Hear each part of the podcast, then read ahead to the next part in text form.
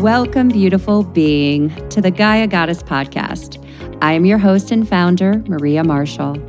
Each episode, we explore the transformational journey of women entrepreneurs, healers, and experts as they share their insightful stories and wisdom with a world of modern day goddesses. Check out our community and free online content at GaiaGoddessLifestyle.com. Hello, and welcome to Earth to Gaia. I am your host, Maria Marshall, and today I'd like to welcome a new friend, Madeline Thompson. Madeline is a holistic therapist for both individuals and for families. And I'm very interested in this whole subject of therapy and how Madeline does hers um, in conjunction with her deep connection to nature and truth and faith. Um, so, firstly, welcome, Madeline. Thank you for coming today. Oh, thank you, Maria. How wonderful the way you've been inspired by your connection. It's an honor to be part of it. Thank you. Oh, it's an honor to have you.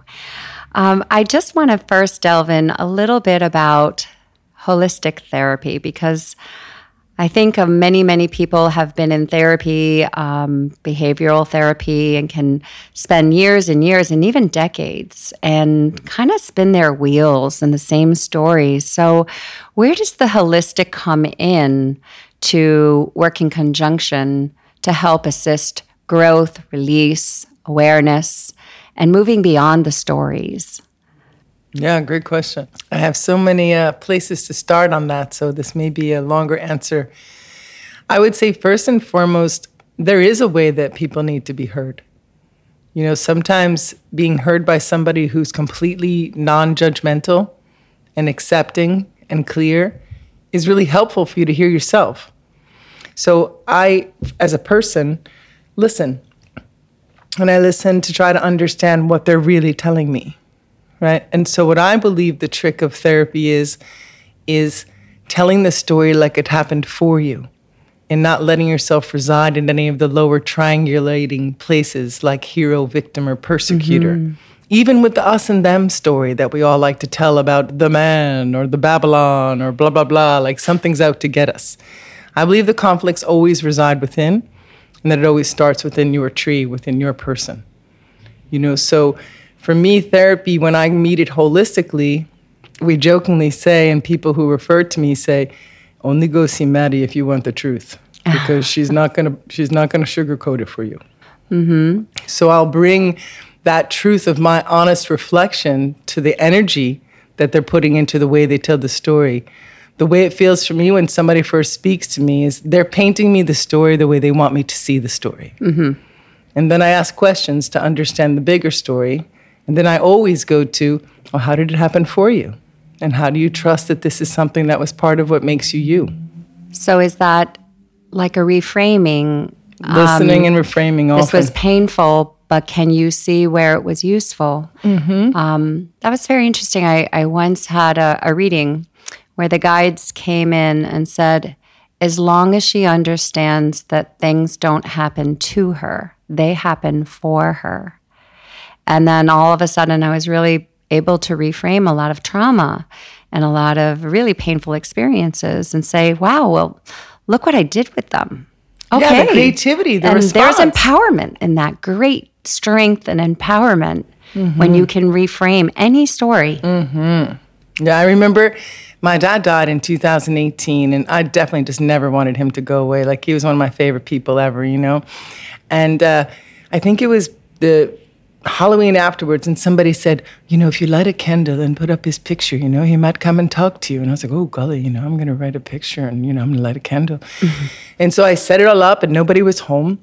And the experience, whether in my imagination or otherwise, there's my dad's voice speaking to me. And he says, Are you ready? I said, Okay, ready for what? Madeline, you were never abandoned. There's no such thing as abandoned. I was always there the way I could be there, and I'm there now. We're all connected be careful because I think you made your whole personality around this idea of being abandoned. So let it go, honey. Wow. I can really relate to and that I was one. Like, what? I was like, um, Um, yes. So right there, right, my story was helping me grow, but the imprint that I was holding on to might have been one that I wasn't worthy or inadequate. Like my human design says, I have that part of me that tries to be she's inadequate when she's really meant to be a light. But him going away as I was a girl and things like that, like it played out in my brain. And I created ideas and stories. Yeah. So the story is under our pen. It's under our voice. Like we're casting the spell. Right. So it's so important how we speak it. Right. And and you know those um, those belief systems. Whether my father died when I was seven, and and I processed that as a form of abandonment mm-hmm. and you know betrayal, stories of betrayal and whatnot. Um, but you know, um, we have everything we need within us, don't we? And you know, abandon you can abandon yourself really at the end of the day. Well, running after the do. idea of saving yourself. Yeah. you know what I mean? It's like we all spend so much time running after the idea of what we think we need to be to show our value or our mm-hmm. worthiness, but being fully present as we are in this moment, that's the most I can bring to anyone. Yeah. So how how does that well, what is that? And I guess it depends on um, you know, different patients and different stories, but uh, how resistant do you find people are in letting go of their stories? Because in a great part, it's how they identify themselves through their pain, through their abandonment issues, you know, and and to have to look at it, feel it, and mm-hmm. let it mm-hmm. go. There, do you encounter resistance? Yeah, I have a really good sense of humor. We have a lot of fun with those parts. We like to joke about it, like not until rapport comes in, but you know there's a way that the energy getting pushed out is how we get through the day. Do you know? So when somebody comes and pushes out all their bad feelings onto what everyone else is doing, it feels like a temporary relief, but it's really not satisfying the itch. Do you know what I mean? So I use humor a lot. I use storytelling and reflection. I use, you know, reframing, like you said. I use motivational interviewing to like slowly chip away at it because I honor that it's a real thing that you really believe. And sometimes I don't give, as they say, the truth talk for weeks, you know, because they really need me to know that I really understand. And when I speak it back, I know what they're telling me. Like, I'm not suggesting they're silly for feeling that way, but I'm saying, are you sure there's not a better way to look mm-hmm. at this? So you use questions. Are you sure you're not like holding mm-hmm. on to it as some kind of like, you know, cop out? Mm-hmm. Do you know? Because I found that for me, and then I might drop in a story of how that was. So I even the game board a lot in therapy. I mm-hmm. would say, besides feminist theory and using like where you are and who you are, it's very much relational therapy for me. So I'm a sacred place to have a good relationship with yourself and somebody who has no agenda for you. Yes. And so the reframing is oftentimes just examining, questioning, um, and and these tools that you use, these games you use, like what what would that actually? I come in, uh-huh. I am convinced that every person that meant anything to me in this lifetime has abandoned me. They uh-huh. didn't show up for me emotionally. My mother, my father died. My boyfriends cheated on me. Everybody always left me. That's my belief system. Mm-hmm. So I might say what you said back, like, oh, whoa. So, like, you really feel like everybody left you and you had to be here all by yourself, huh? Mm-hmm. And, and then, and then be like, so what do you think you came here to learn that that's the experience that you had. Like, what do you figure is yours to come through? Because, yeah, I mean, we all grow through stuff. And I wonder, you know, how much of it is exactly the way you dream it, but what do you think it is you might have been here to learn? Or what have you learned having that experience? Mm-hmm. Do you know what I mean? Like, I would go at it like that because once we feel defeated, it's hard to feel creative. Mm-hmm.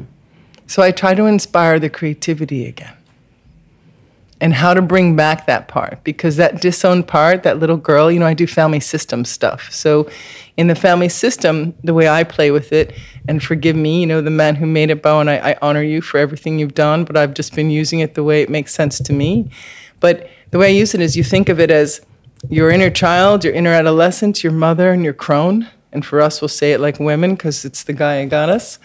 So you want to be able to have all of those things in relationship, right? So the little girl needs to be able to speak clearly to the parent. The adolescent needs to speak clearly to the child. Like there has to be a conversation within yourself mm-hmm. of any parts that were disowned.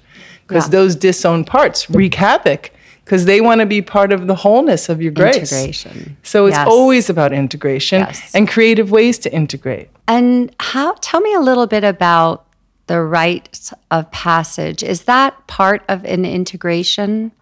Or is that outside of the therapy that you're doing? Oh, no, it always becomes part of it because it's always obvious that there's some aspect of them that needs attention, and the rite of passage serves that, right? Like, I'll remember for myself receiving my communion, mm-hmm. right? And wearing the white dress and my hands and this and that. In my head, I was marrying God because that's what the nuns told me at the time.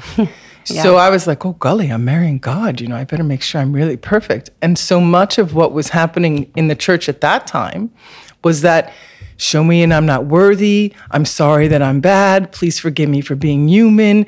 You know what I mean? That kind of stuff. So there I was, like, really taking on this idea that I had to be perfect yes. because I was marrying God. You know, so those types of things, they really mark what you are and why you move the way you move. So, in listening to people, it becomes pretty quick for me to notice where they're not connecting, like what part of them doesn't really get airtime, you know, where they're not really speaking to something. So, I might kind of go into there with some questions. And then the rites of passage, like, here's a perfect example. There was a young art student who was about to become an art therapist, and she was just like ready to fly, you know, masters, but she could not get over not being perfect and she couldn't do her art without it being perfect. Mm-hmm. So it was attached to this critical mother thing, this critical energy that she embodied as a girl, and this and that. So we did a mosaic together. And it wasn't perfect. And she and I worked together and did it for many days. And it became a rite of passage for her to find beauty and love something, even though it wasn't perfect. So it ends up reclaiming that part of her who can play more freely through an experience. Mm-hmm. Do you know? So yeah. the rites of passage to me is like ways to help you accept what you are next. Mm-hmm. Now, there's definitely ages seven and 13 and 26. Like we have big changes in us and they call for recollection, you know, of knowing who you are now. I have so many young people in my life in their late 20s right now creating different ways to kind of show up and feel seen because they're coming of age in a way. Do you know, like they've individuated enough that they're standing in their own spot and they want to show the world what they got. Mm-hmm. So there's been a lot of like supporting those young people as well. Right. But it seems to me like most people walk through life not even knowing and acknowledging that they are going through a right rites on. of passage. We were talking earlier and you said becoming a mother is one. And, mm-hmm. you know, it's something we just take for granted. Like, oh, yeah, I'm going to, yeah, I always wanted kids. I have kids now. I'm a mom now. But it, it's, it, I never thought to stop and acknowledge that as a rite of passage and um, I'm sure there's so many more examples. Can mm-hmm. you can you offer up some others oh, where yeah. people really could take stock and they don't, and it would support them in being more integrated? I would say the biggest thing that I find with rites of passage is when you're becoming one thing, you have to grieve the thing you're leaving. Mm-hmm. And sometimes we're so busy running to the next thing that we forget that we're saying goodbye. Like, I'll never forget this little boy. He was turning six like the next week. And I was like, So, how are you feeling? He goes, I'm all right. And I said, Oh, you, you seem a little worried. Well, I really liked five. I'm really going to miss five. I've been grieving it. Wow. And I said, Whoa. I said, That's something. Thank you. That's a that's a really great thing to remember. Yeah. You know, so I do tracking motherhood through the seasons at Growing with the Seasons, mm-hmm. where I do therapy. And we've had several groups this year. And the first group we had was almost all new mothers.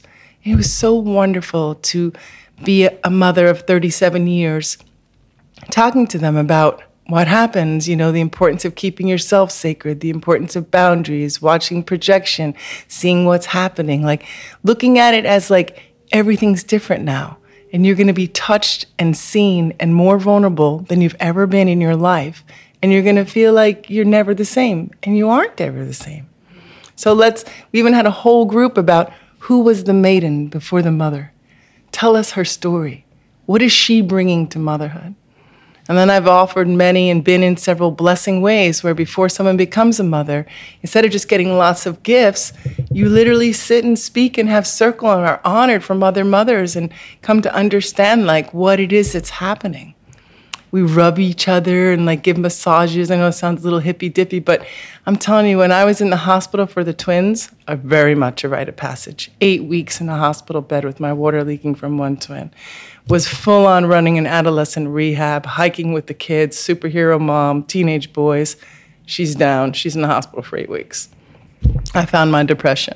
I found my hurt. I found my pain. I made rugs. I sewed stuff. Like I did whatever I could from that bed. Do you know what I mean? I started a book on the whole floor hearing stories from the other women, the surrender trip, right? But what I really found when I went through that rite of passage with the twins is that I was preparing to be a mother in a new way.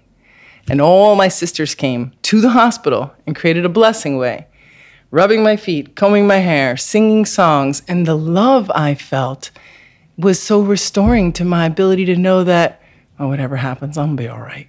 Do you know what I mean? Like, I'm not in this alone. We're Yes. all doing this. Yes. Do you know? And I, I wonder, you know, I I experienced as I've been transmuting a lot of my shadow and like almost like a rebirthing type process. There was a, I was kind of um, taken back by an enormous amount of grief that came up as I let go of the shadow aspects. And mm-hmm. the the things that I have known myself as that had limited me, that had you know, held my vibration down or things that needed to be let go of that I was ready to release. Mm-hmm. But I was so excited to release them and yet blindsided by this overwhelming grief. Hmm. Like I was, you know, sitting Shiva for them for a bit. Yeah. Yeah. So it's it's it's we don't expect that either. We don't mm-hmm. expect the grief that comes along with letting parts of ourselves go, even those parts that no longer serve. Mm-hmm. And grief's so rich, right? It's like the river. It's like when the water runs so full when we're in grief. Like it cleans up debris we didn't even know was there. Like it pulls up stories we thought were done. Like grief is so restorative, you know? Just like when you really praise and love something or you really grieve something, it stirs your inners. Do you know? So I don't think we really like grief, but the thing is, we're going to have to grieve a whole bunch of the garbage that we've been living with each other in regards to the way we treat each other like we're separate and think that that person's not just like you, you know? We're mm-hmm. coming into a whole new paradigm Yes. where we're the rites of passage that's happening is a collective rites of passage from the me to the we Yeah. and that's in consciousness so mm-hmm. there's going to be a lot of grief about the times that we couldn't you know do it right or we made a pact with someone else over here and put those ones down to feel better Right. or any Or of the ways into the collective or fear bought into the game and and didn't show up present for the Yes. people around us because we Yeah. were so worried about something else Yeah. That's so I mean, there'll be some coming. Mm-hmm. grieving and some movement from those places. I would imagine. I, I can imagine too. Um, and some of what you talk about sounds, you know, very much connected to nature and even shamanism. Have you had any experiences with working with shamanistic practices or integrating that into rites of passage? Have you done any journeys yourself in those realms? Oh golly, a whole bunch of things. I would say that um, if I am a shaman, which I don't know that I prescribe to any type of title of such, um, it would be that of truth, and I can use my voice. I have a very powerful voice tool, and when I sing and pray over people, or I do energy work with them, and they feel the safety they feel in my space, they are able to create some relief for themselves. Beautiful. You know, Yes. so I can create a space for people to find their grace. Mm-hmm. By no means am I anyone's healer. I'm only here to restore my own connection and live in the highest vibration. But if I can inspire that in someone else, I'll do it. Yeah. So you sing.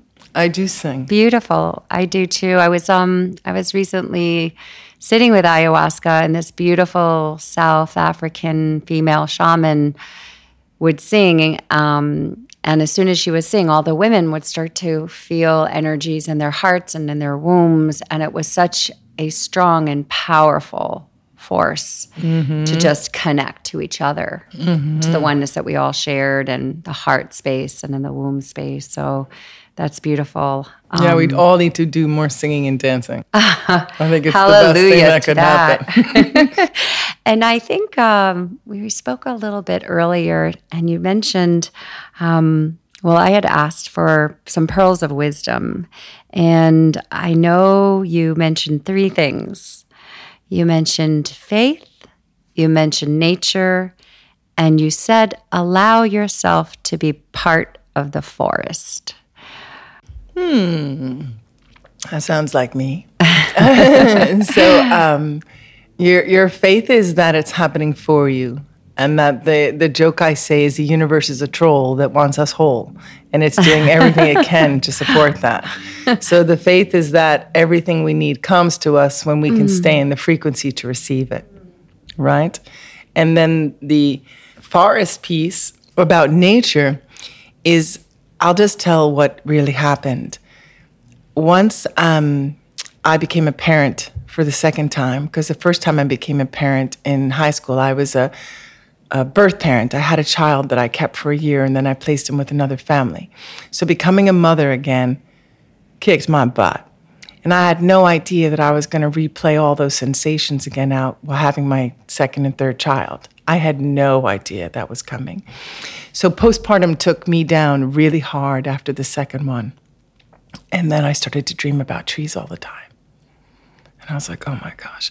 I was so scared to tell my husband. I was like, oh my gosh, what am I going to do if I tell him I'm talking to trees when I'm sleeping? Like, this is crazy, you know? Oh no. And then I hadn't even gone to college yet. I didn't even know about women's studies. I didn't even know about Gaia. I was like 26, seven years old, you know, with two kids. And I was like, oh my goodness, you know, what am I going to do? So I started to bring tree branches home. I started to go and sit by the trees. I started to go and hike. And then what they told me and what I use and I continue to build this philosophy on is be like the tree, like come back to the part of you that knows that you're connected. Restore yourself past this. Be with me in nature. Like it's okay, like you're going to come through this. This is just happening for you. It's okay. Trust the trees, like listen to the trees. Even the prayer song album that I made, most of them are things that the tree said to me and I turned into songs because that's what I needed to do to grow true. Because if I take in the frequency of what's going around me, because you know, I'm empathic too, I'm a cancer, I feel everything, yada, yada. But if I don't keep this house sacred and clear and listen to what I want to hear, I can become contaminated as well, right? So the trees just restored my faith in everything. And then when I saw the way they could grow over stuff and how intelligent they were and what they would do, I was like, whoa, there's a much smarter class than college. Yes. So nature Yep. became a place for me to learn. Yep. Oh, I'm with you on the trees. I am most happy, most at home amongst the trees. And I I just started learning to connect and speak to them and like hear them. Mm-hmm. So I'm I I know it it's true, it's real, anybody can do it. We just don't know to. So thank you so much for all of your wisdom today. Really beautiful, beautiful. Um I'm looking forward to listening to your album as well and hearing what the you. trees sang through you. Thank you, Maria. And I'm grateful for the way the trees are guiding you and your connection to the earth is bringing such good sisters and people around you for this project. I bless it with my heart and I hope it helps inspire people to grow to their truest selves. Oh, that's so kind of you. Thank you so much, Madeline, Thank for you, being with us.